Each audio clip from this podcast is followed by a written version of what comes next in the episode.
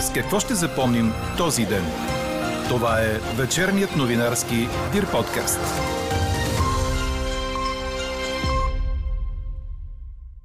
С промените в климата, на които ставаме свидетели природни бедствия, като това в Карловско или в Бургаско, е все по-вероятно да се случват през следващото десетилетие. С това имуществената застраховка става все по-необходима. Още от коментара на Добромир Ганев, председател на Националното сдружение Недвижими имоти, ще чуете в подкаста. И още от темите днес. Светът притихна за последно с Богом с кралица Елизабет II. КНСБ на протест да защитим доходите от инфлацията и работните места в кризата. Официално междусистемната газова връзка с Гърция ще заработи на 1 октомври. Откриват я с голяма церемония в София. Говори Дирбеге. Добър вечер, аз съм Елза Тодорова. Това са подкаст новините от деня на 19 септември. През нощта на много места в северо-западна България ще превали дъжд, но до сутринта валежите ще спрат и облачността ще се разкъса и намалее. Минималните температури сутринта ще са между 6 и 11 градуса, а максималните през деня между 16 и 21 градуса. Ще преобладава слънчево време, но ще духа умерен временно силен вятър от запад-северозапад и с него ще нахлува студен въздух. След обяд над централните райони на Южна България ще има временни увеличения на облачността и на места ще превали дъжд. Великобритания и светът се прощават с кралица Елизабет II. Милиони хора спряха работа и втренчиха погледи в телевизорите си, а други заляха улиците на Лондон и Хайт парк в опит да се докоснат за последно до своя монарх, най-дълго управляващата кралица в света. 2000 гости от целия свят присъстваха на погребението на кралицата, над 500 световни лидери и високопоставени гости са в Лондон. България е представена от българския президент Румен Радев и от бившия премьер Симеон Сакско-Бургоцки.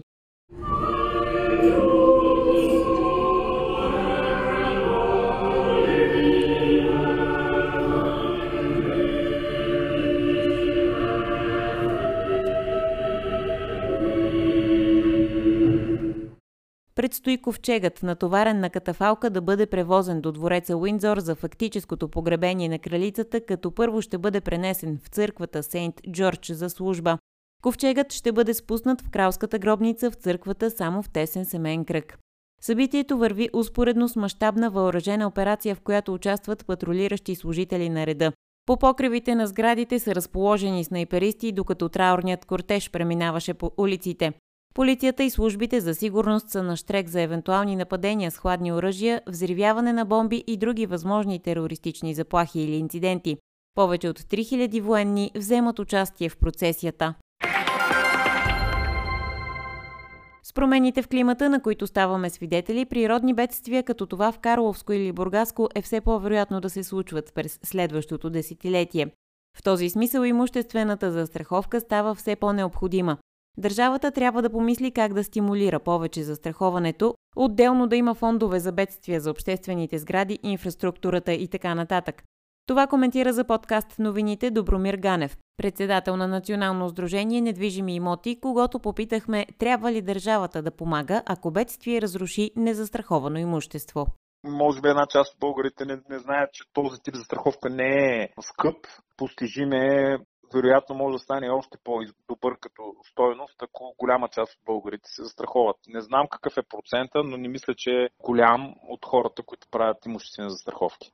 А те биват и други видове. Те са и против кражба, и, и за прозорци, какви ли не още, и за, и за какво ли не. Имат много добри възможности, много добри покрития. Така че, може би, една кампания ще подпомогне промяната в мисленето на хората, която мисля, че трябва да се случва вече вероятно следващото десетилетие ще бъде наситено с подобни събития и все по-често ще ни се случва да се борим с подобни неприятни природни събития. Държавата, пак според мен, считам, че трябва да се грижи да генерира някакви фондове, които да, да й помагат в такива извънредни ситуации да възстановява бързо инфраструктурата, пътна, далекопроводи, водопроводна и каквато там още е необходимо. Това е изключително скъп процес и ако няма специално заделени фондове във всеки един бюджет, който се съставя в края на годината, вероятно ще имаме проблеми. Целият коментар на Добромир Ганев ще чуете в края на подкаста, заедно с резултата от днешната ни анкета. Междувременно започна изплащането на социалните помощи за пострадалите от наводненията в Карловско. Там комисия преценява дали сградите в засегнатите села могат да бъдат възстановени или ще бъдат разрушени. Заявления за унищожени 2500 декара лозя са внесли в областната дирекция Земеделие и гори Лозари от Поморие, предаде БНР. Тяхната продукция беше поразена от бурята в Бургаско през уикенда. Четири комисии с представители на различни държавни институции съвместно с собствениците на лозови масиви днес описваха нанесените щети. Заместник министъра на замеделието Тодор Джиков, който бе на място, увери пред журналисти, че лозарите ще бъдат компенсирани за щетите. КНСБ излезе на протести и започна национална акция под надслов да защитим доходите от инфлацията и работните места в кризата. Основните искания на синдиката са повишаване на доходите и предприемане на мерки за овладяване на инфлацията и излизане от економическата криза. Синдикатът ще проведе поредица от протести в рамките на месец в различни райони на страната. На този фон Евростат излезе с данни, че храната става все по-скъпа в Европейския съюз. Средната цена на хляба в страните членки през изминалия месец е с 18% по-висока от тази през август миналата година. Някои страни са по-засегнати от поскъпването на насъщния в сравнение с други. Най-голямо е повишението на цената му в Унгария с 66 на 100. България е на 8 място по нарастване на цените на хляба за година с малко под 30 на 100. Най-малко е поскъпнал хлябът във Франция с 8%. По-рано премиерът от 2005 до 2009 година и бивш лидер на БСП Сергей Станишев, който наскоро обяви, че няма да се кандидатира отново за председател на партията на европейските социалисти, коментира пред БНР, че трябва да има много мощен социален пакет за подкрепа на хората и бизнеса тази зима. Той е категоричен, че друг начин да оцелеят гражданите и индустрията няма. Затова обаче мерките трябва да са много таргетирани, а не механично да се увеличават плащания. Това ще помпа още инфлацията, смята Станишев. Междусистемната газова връзка Гърция-България ще бъде въведена в експлоатация на 1 октомври с официална церемония в София. Това става ясно от прес-съобщение на президентството. Вече е потвърдено, че президентът на Република Северна Македония Стево Пендаровски ще присъства. Поканени са и други президенти и премиери от региона. По-рано и председателят на Европейската комисия Урсула фон дер Лайен заяви, че ще посети България за официалната церемония. Газовата връзка е с дължина 140 км на българска територия. Според уверенията на служебното правителство, през нея България ще получава договорените количества азерски газ. Какво не се случи днес?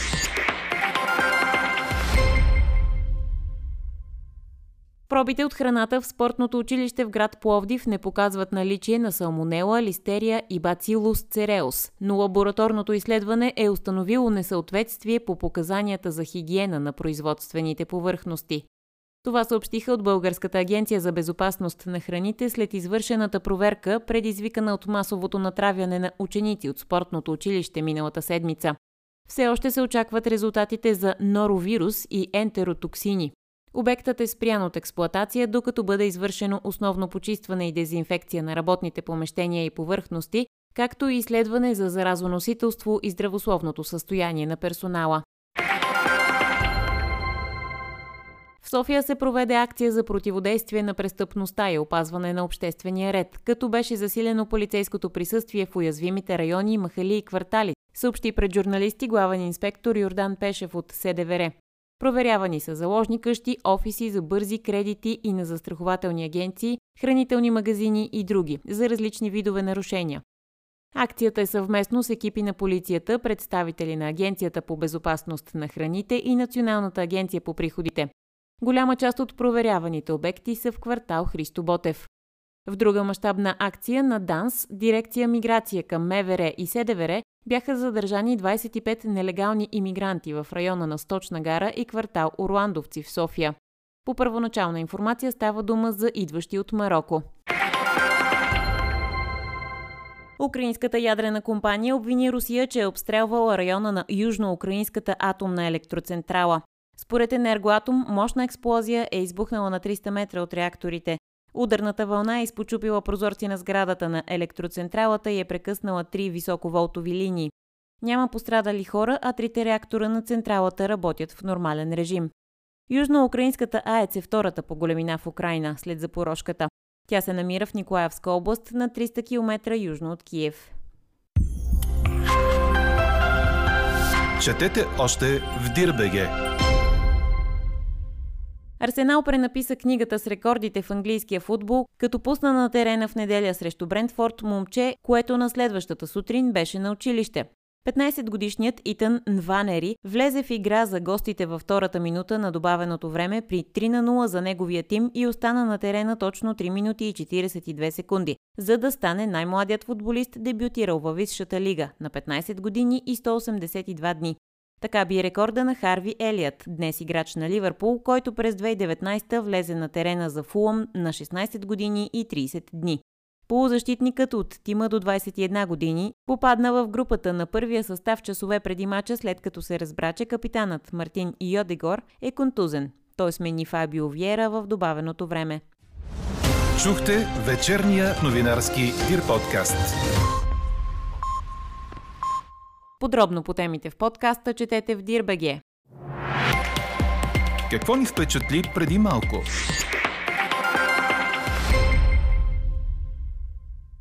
56 годишен австралиец твърди, че е тайният син на крал Чарлз III и кралица консорт Камила. Саймън Чарлз Дуранте Дей бил осиновен на 8-месечна възраст, като лично неговата осиновителка му казала, че е наследник на трона. Австралиецът възразява срещу обявяването на Уилям за принц на Уелс и настоява за тест за бащинство, съобщават британски медии. Преди години той лично пратил писмо на покойната вече кралица Елизабет II, като тогава по думите му не получил отговор. Към днешна дата казва, обръщайки се към крал Чарлз, ако не си ми баща, докажи го. Каква я мислехме, каква стана? Трябва ли държавата да помага, ако бедствие разруши незастраховано имущество, ви питахме днес. Превес от 55% има отговорът не. Може би една част от българите не знаят, че имуществената застраховка не е скъпа. Отделно, ако голяма част от тях застраховат домовете си, тя може да стане по-добра и постижима като стойност. Това коментира за подкаст новините Добромир Ганев, председател на Националното сдружение Недвижими имоти, във връзка с днешната ни анкета. Какво още той сподели за подкаст новините? Чуйте! Днес питаме в анкета, трябва ли държавата да помага, ако бедствие разруши незастраховано имущество. Какво е вашето лично мнение, преди да отидем на въпроса дали българите започнаха да застраховат по-често имотите си?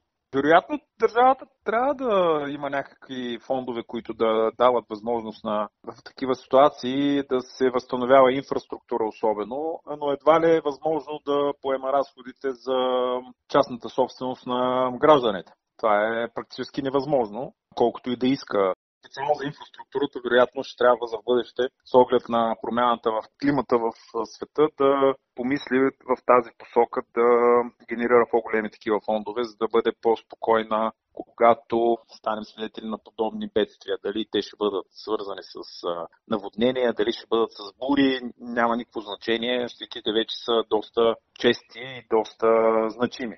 А що се отнася до гражданите, да, гражданите трябва все по-често да гледат на този тип разходи като задължителен, като такъв, какъвто плащат за ежемесечните си битови ангажименти, свързани с електричество, с газ, така да поглеждат и на плащането на имуществена застраховка като един разход, който вероятно за бъдеще ще бъде все по-важен в техните бюджети. Тук, вероятно, и самите застрахователи и държавата трябва да седнат и да помислят по какъв начин да стимулират гражданите да запазят своята собственост, да гарантират своята собственост от земетресения бъдещи, наводнения, от всякакви бедствия, така, защото да имам минимален риск за обществото. Виждате, че само 2-3 села, говориме тук с вече 2-3 седмици, какви са щетите, не дай Боже се случи нещо по-тежко в по-голям град. Възстановяването ще бъде изключително тежко и изключително дълго, ако няма такива фондове, а пък също се отнася и в по-минимален размер, когато говорим за частната собственост на всеки един от нас трябва да се отнасяме много сериозно към собствеността си. Пренебрежимо ниски са премиите на застрахователите по отношение на тази собственост, защото риска е по-значително по-малък, отколкото останалите типове застраховки.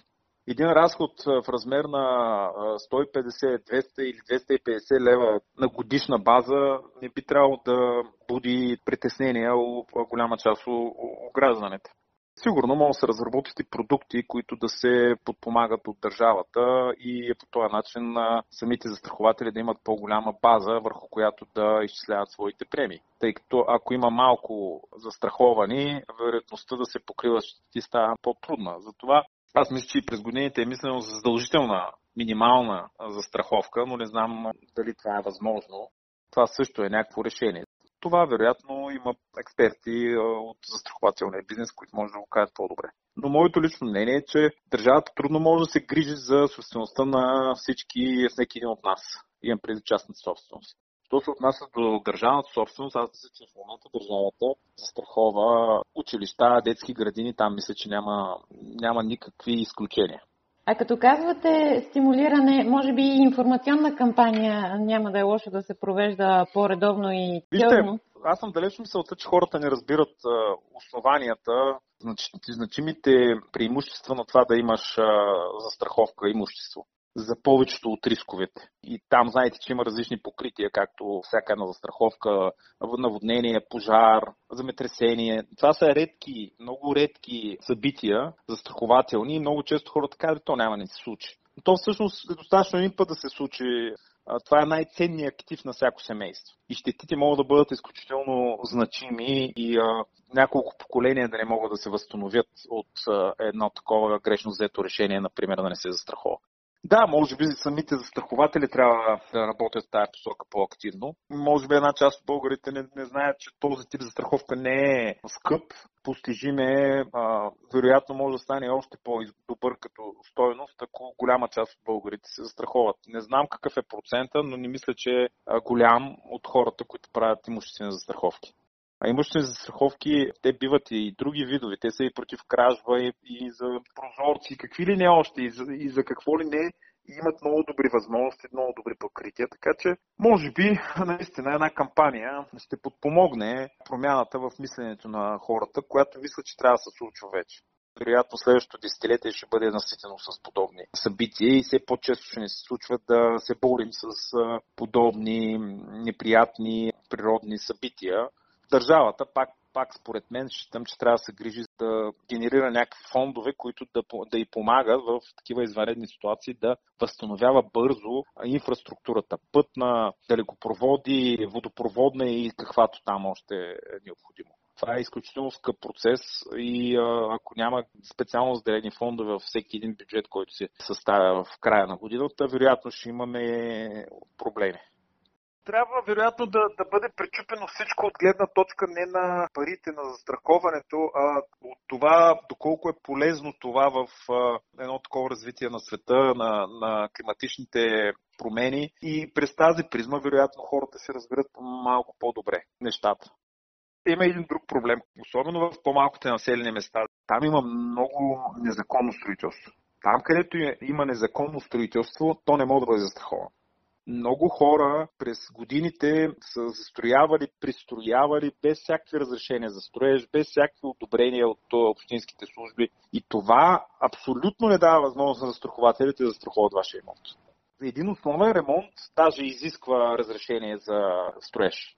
Българите в тая посока малко също трябва да бъдат ограмотени хората, особено в малките населени места с малки доходи, с малки възможности и по-възрастните също така очакват онази държава, която е, се представят от преди 30 години. Нали? Тя се грижи за всичко и за всеки.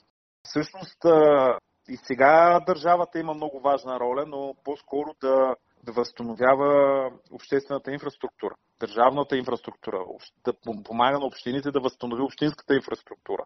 Но да се грижи за всеки един от нас, нали, това някак си го минахме преди 30 години, го приключихме като мислене, като философия. Когато говорим за имот, който струва 20, 30, 50, 100, 200, 300 хиляди евро, това, че имате 1000 лева доход, не ви оправдава. Продайте си имота. Много хора така разсъждават. Аз нямам пари, обаче той има имот на центъра на съответно на някакъв голям град. Така приключва днешната ни анкета. Новата тема очаквайте утре в 12. Приятна вечер! Слушайте още, гледайте повече и четете всичко в Дирбеге.